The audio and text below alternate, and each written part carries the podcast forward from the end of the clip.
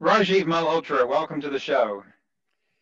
Thank you for having me. Wonderful to be here. And your book, uh, that's drawing quite the line in the sand about the role of artificial intelligence. And, and you go into depth a, a lot about uh, factors that you equate with colonialism. Can you tell us something about how AI might, uh, in, and, and use your words, uh, but what that might have to do with colonialism? So, you know, historically, colonialism was related to the Industrial Revolution because prior to the Industrial Revolution, Britain was not very advanced. And actually, India had a higher manufacturing economy, even as per British own estimates. Uh, colonialism happened largely because British industrial revolution gave them the power, gave them the economic might. Uh, they could then turn the colonies into sources of raw material and captive markets for finished goods. So this is how the colonialism and the industrial revolution were feeding each other. Uh, if there hadn't been an industrial revolution, then the colonial enterprise might never have happened, or it might not have lasted so long. So there is that relationship that a, a breakthrough technology creates haves and have-nots, and the new colonial powers could well be Amer- United States and uh, China, uh, like they were Britain and France in those days. And then, so this is an interesting, uh, uh interesting analogy. the colonial enterprise uh, led by the East India Company, uh, you know, the East India Company was a private enterprise like Google, like Facebook, like Twitter, like Amazon, like Mike, all these kind of digital giants. The, the you know, East India Company was bigger than the British government. So it was a private enterprise that created a whole colonial enterprise, a colonial empire. So there is that kind of a parallel. Uh, but today, the, the, it's the, uh, the ability to take uh, raw data, which is called big data, from a whole lot of uh, places in the world in the guise of giving them free services and in the guise of helping them, which is also true. Uh, but then using this big data to train algorithms to become smarter and smarter and as the algorithms get trained using this data, they can become smarter and outsmart human beings in many ways, know more about people than they know about themselves, and then turn around into sophisticated products that are sold back into those, uh, those markets from where you got the raw material of data. So that's also a kind of a colonialism, uh, maybe more like imperialism. That's why I use this analogy. I see. And you've talked about how Western algorithms are bias towards what you refer to as Western universalism, and Chinese algorithms favor Chinese nationalism. And uh, I can kind of unpack that, but could you do that for us and tell us what those implications are for countries outside of that orbit? So, you know, Western universalism is a term I discussed in great detail uh, in a book of mine called uh, Being Different, uh, uh an Indian challenge to Western universalism. Uh, so uh, Western universalism is the result of Western history, European history, uh, uniqueness of Western thought that emerged out of uh, West's uh, experiences, and which are not the same as experiences that other people have had. Everybody has its own experiences and come up with their own worldview as a result of it, their own social structures, political structures. But in the case of the West, it had the power over the rest of the world, and therefore the arrogance to assume that its experiences are universal.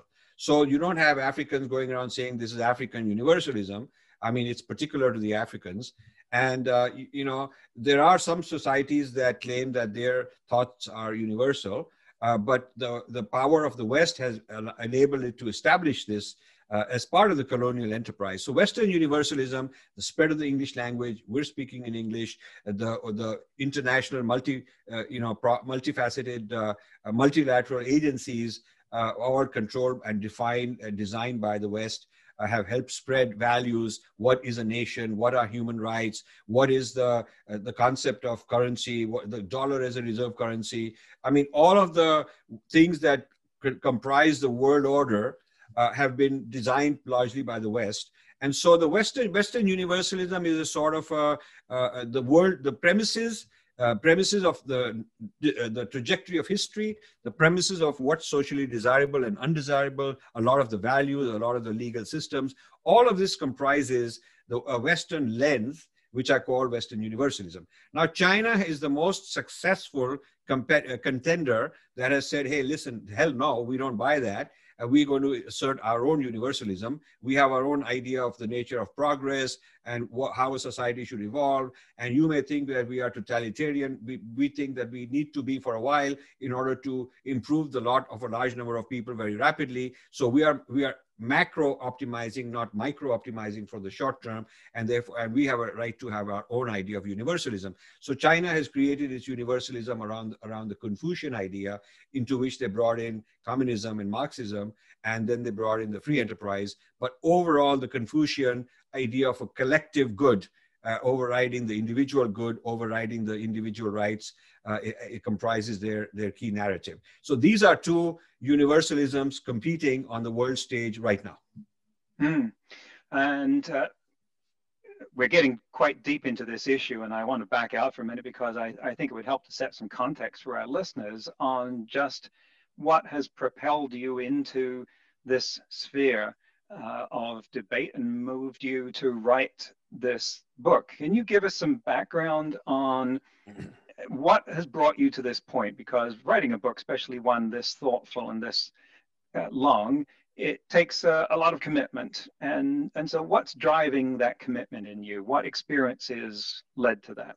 So, you know, I'm a computer scientist by training, and 50 years ago, when I was in grad school, uh, AI was my topic. Of course, it was a very embryonic field in those days. And then I had a successful career in the technology area, both as a corporate executive, then as a, a consultant in helping AT&T, British Telecom, a whole lot of these people get into the IT field. And then I branched off and became my own entrepreneur. I had 20 companies. And then I had some spiritual experiences. So I resigned, got out, exit all that, and started pursuing a different life of giving back, researching, understanding uh, humanity and spirituality and traditions and so on. So I've been into that for the last uh, 26 or 27 years. However, five years ago, I decided to go back into the AI field because I found that AI has gone uh, way beyond what I expected it would during my lifetime.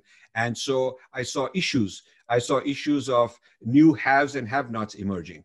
I saw that the even the discourse on the ethics of AI is being controlled by the Googles and the Microsofts. If you go to organizations that are talking about AI and human rights and AI in society, you'll find that the sponsors and many of the people who are on the board, uh, much of the money, it's controlled by these same companies. So there isn't an independent oversight.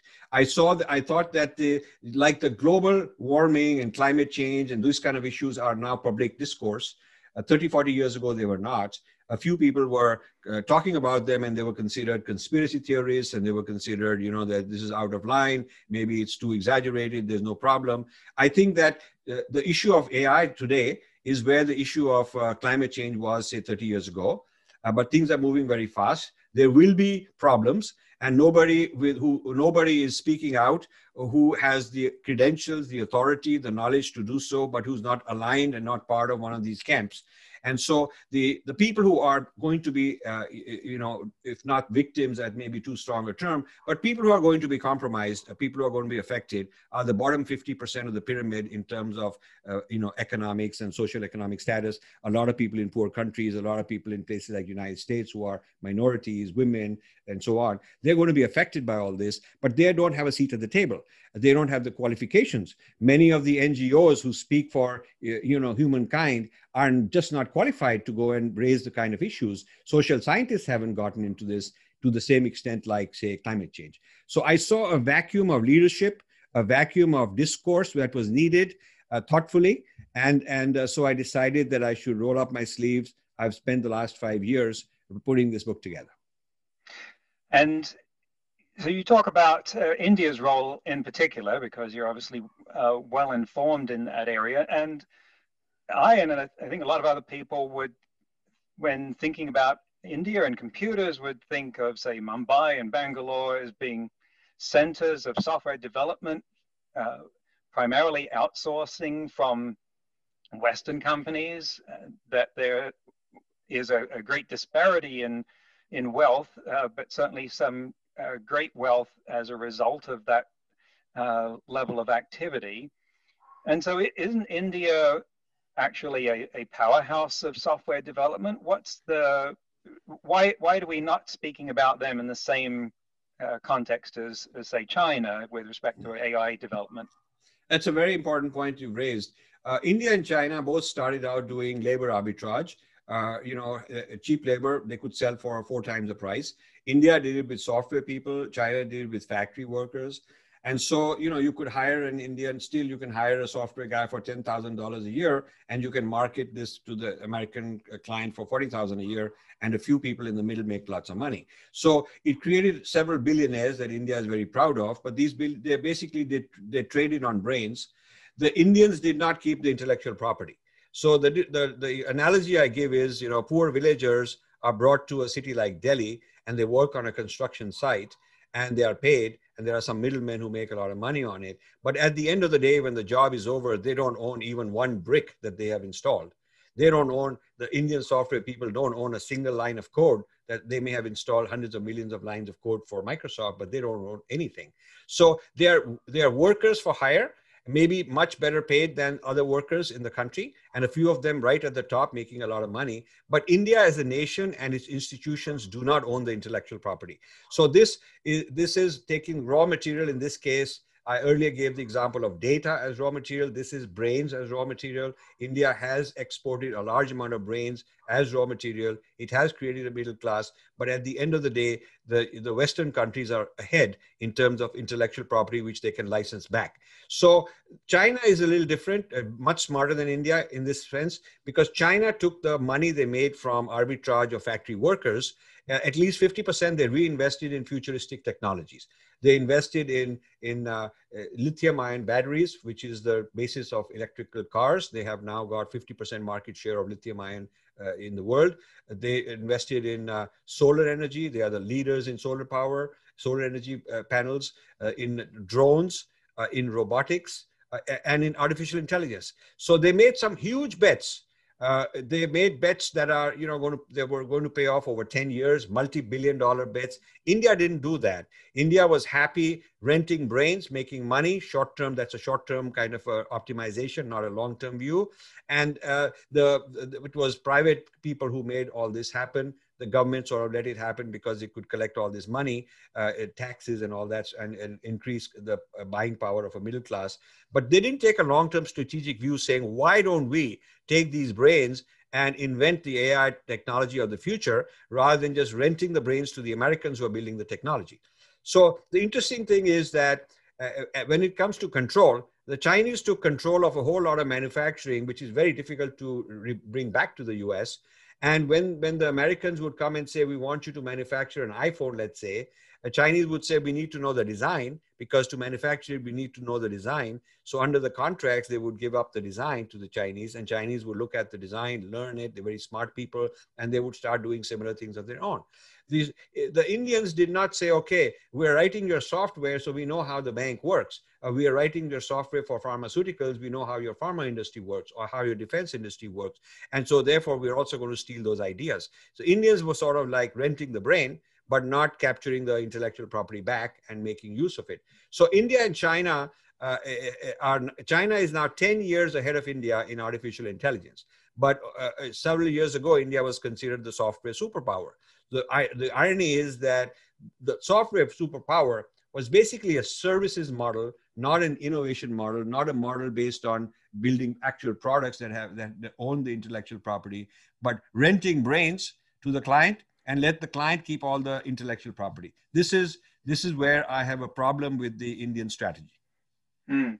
China is famed for, at the government level, thinking a uh, hundred years into the future. I, I, don't know how accurate that is, but it's certainly the reputation that they have that they make those kind of strategic choices, and that their um, uh, autocracy uh, enables them to to make quite an authoritarian uh, decisions regarding that, which obviously have human rights impacts. Yes, that kind of label does not uh, get attached to India. Yes, is there something that you would say to the Indian government that they could do in respect of their strategic planning to improve their position? So, you know, you touched a nice point. Uh, Chinese can make short term sacrifices because they don't have to, can pressure the people to make sacrifices short term so that they can invest for some something that that'll be a big breakthrough 20 years from now.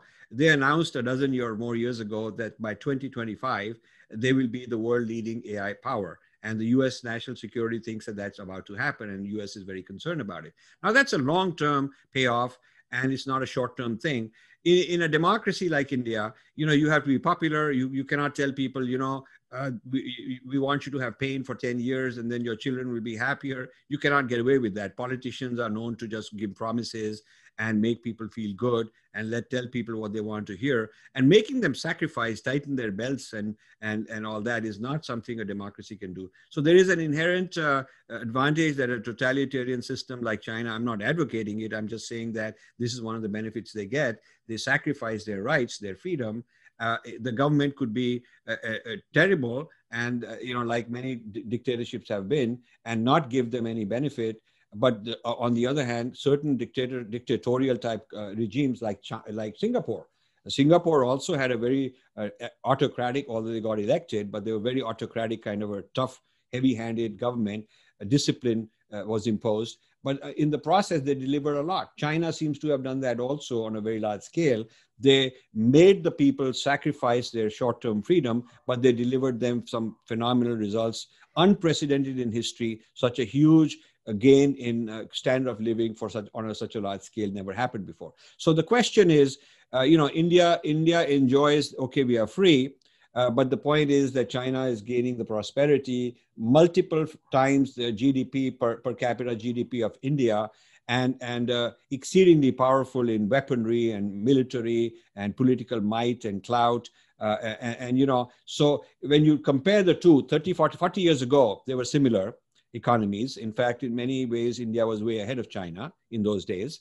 Uh, and India uh, followed its way and China followed its way.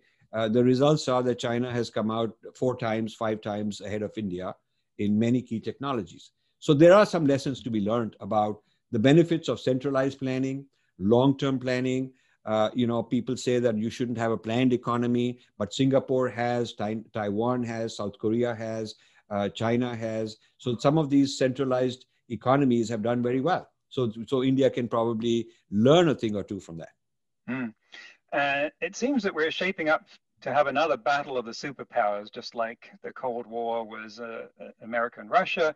Now it's looking like an AI war between America and China, and and uh, and China is currently estimated to be two years behind the United States. So I think they are on target to pull ahead by 2025.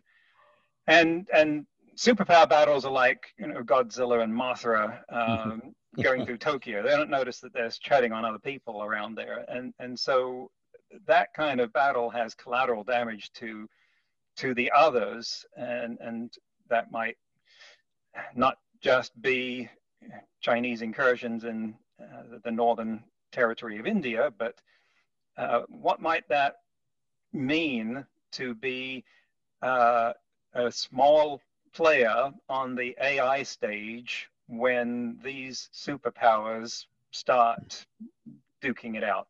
Uh, our listeners can't see, but imagine fists. So, you know, uh, it's already happening. Uh, China has colonized, for all practical purposes, large parts of Africa. Uh, they have cut a deal in Zimbabwe where, in the guise of giving them uh, surveillance for security, uh, they have put in thousands, thousands, tens of thousands of cameras surveillance cameras, and these have facial recognition, so they keep track of who is going where. And this includes government people, military people, officials. Of course, they are giving the government, uh, you know, the benefit of some kind of security, giving them information. But Chinese are collecting all this big data about the movements. And when you know so much about the elite of a country, and you're also listening to all their messages uh, and what they post, what they click, you you have a complete profile of every single important person. You could also blackmail them.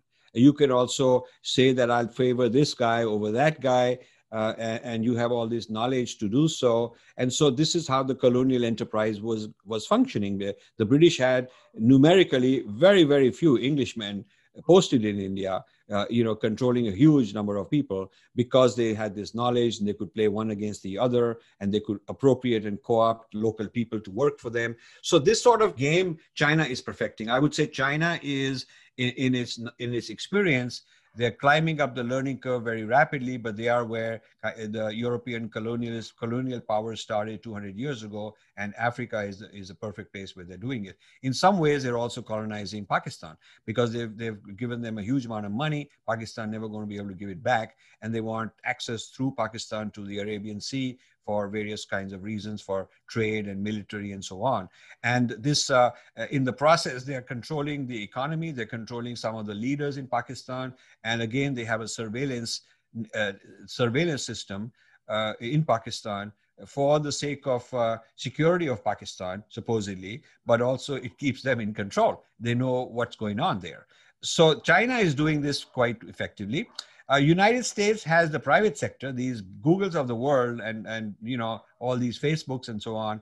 It's the private sector in the United States doing this internationally and globally, and I'm sure the government has some access to it and knows how to get the benefit of it. Certainly, the U.S. government benefits when US free enterprise goes around the world and does these things. So it's a different, more sophisticated approach. Plus, I'm sure the CIA, well, we know for a fact the CIA, from what Snowden said and so on, the CIA has been doing its own surveillance uh, in this manner. So the two, uh, these two, if you think of them as AI superpowers, are competing not only against each other, but are also competing for colonies. I mean, like France and England were fighting wars against each other, but they were also fighting over colonies. In fact, in India, uh, the British Army and French Army were having wars with each other in India uh, over territorial control. So this is going to this is going to be the state of affairs. I think this AI, cyber warfare, uh, uh, this kind of thing uh, has a military implication. A lot of AI gets into military weaponry. Both uh, superpowers are in a race to to do that. So a lot of the other countries they don't have much choice because it takes huge amount of investment to develop these AI systems and and to uh, the scale you need you cannot do it on a tiny scale. So the rest of the countries i mean there are some who are second tier powers japan south korea taiwan some of the european countries russia uh, you know israel. These are sort of uh, second tier players. Maybe they won't get colonized but they'll align with one or the other perhaps and they'll they'll have a st- status of their own but what happens to the rest of the world after you take care of these people? You still have, you know, two thirds of the world are not going to be in tier one or tier two. So that is a, a, a concern of mine. And I, I, wrote this book because I want to create awareness on that kind of uh, neo-colonialism, neo-imperialism, which is, I think, on its way. And you've made some points there about uh, how most of the world has to think about geopolitics and and, and who's around them and consider the sec- security and stability of their borders in a way that people in the United States just don't have to. There's no concern about uh, any kind of problem from Canada or Mexico in terms of the, threatening the stability of the, the country. Occasional smuggling or illegal immigration has got nothing to do with that. And, and that provides a different perspective. I, I think um, shifting to a term that's become uh, widespread during the pandemic, we've talked about K-shaped recoveries.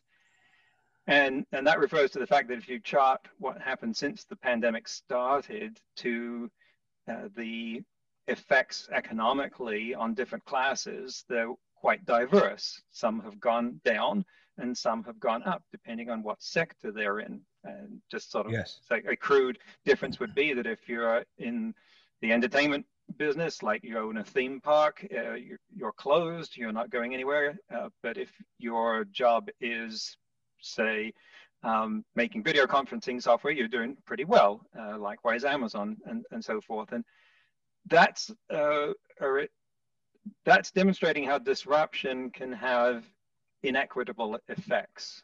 And so it, it seems to me you're talking about the, the same dynamic that uh, a disruptive factor has inequitable effects. Now, the, the sort of colonial um, aspirations and effects that you've been talking about, of, of course, existed before AI began its ascendancy. But what about AI makes that especially pernicious? Well, you know, the the uh, the scale of uh, money needed is uh, not available to everybody. The scale of technological sophistication is is not available to anybody.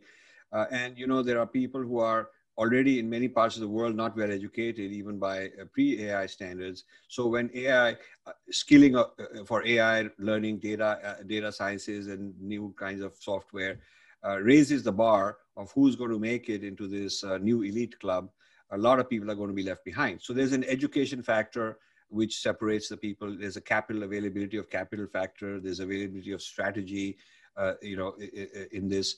Uh, so I would say that uh, the K-shaped is a very good example of this because uh, what's going to happen, I feel, is there will be an exacerbation of inequalities. Uh, the even within the same country, uh, you will find that some people will get become very rich as a result of AI, because they're on the, on the right side, if you will, of this uh, eco- new economy. And others are going to be out of work because their, their jobs are going to be affected. So as an example, if you are, uh, if there is driverless cars uh, and, you know, you're a driver, then, you know, you're out of work. But one could argue that new jobs have been created, but maybe those new jobs are in Silicon Valley, and I'm a driver in, uh, you know, Montreal or in uh, New Delhi or wherever in Trenton, New Jersey I don't get the benefit that some people in Silicon Valley making a lot of money out of it. So the some industries are going to boom, others have, are going to downsize. When uh, iTunes came, uh, you know the whole music industry shook up. Uh, we had a music chain, retail chain called Sam Goodies uh, here in the U.S. And they had like tens of a couple tens of thousands of stores. Every downtown had a Sam Goodies. My kids used to go there to buy albums. There's no Sam Goodies because now you download the, the entire uh, phenomenon of uh, record labels is gone.